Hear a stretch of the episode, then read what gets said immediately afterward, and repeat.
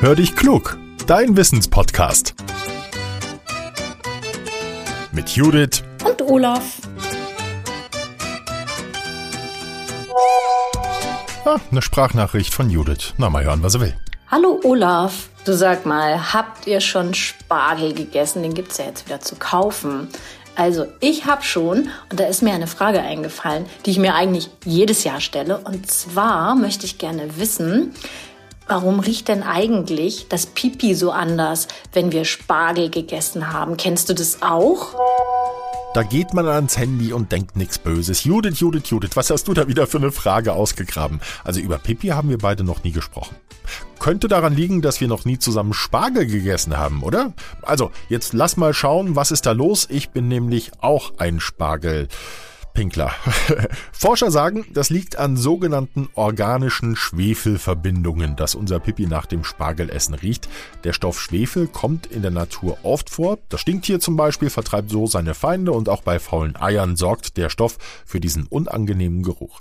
Schwefel kann aber auch gute Düfte hervorbringen. An dem Geruch von geröstetem Kaffee oder schwarzen Johannisbeeren zum Beispiel ist er auch beteiligt. Aber wie ist das jetzt mit dem Spargel? Warum stinkt unser Pipi, wenn wir das Gemüse gegessen haben?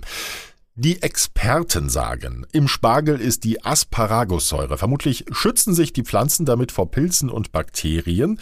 Diese Asparagussäure an sich sorgt aber nicht für den unangenehmen Pipi-Duft. Erst wenn der Spargel durch den Körper läuft, entwickelt sich alles.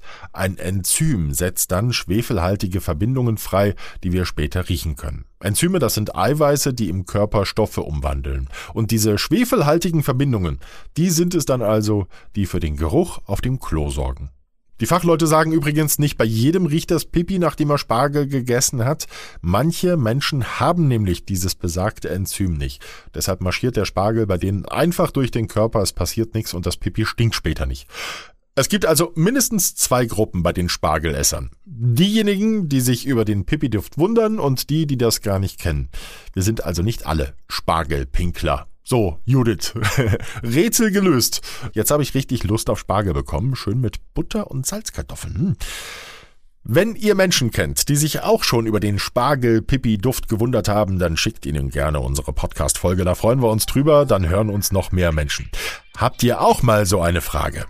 Schickt sie uns gerne per Sprachmemo. Die nehmt ihr einfach auf eurem Smartphone auf und sendet sie dann an hallo at podcast-factory.de. Ihr könnt auch unsere Speakpipe benutzen. Die Adresse findet ihr in den Show Notes. Damit ihr auch nächsten Mittwoch wieder mit dabei seid, abonniert uns auch gerne. Einfach das Häkchen an unseren Podcast setzen und schon werdet ihr informiert, wenn eine neue Folge erschienen ist. Habt eine gute Woche. Bis zum nächsten Mal. Euer Olaf.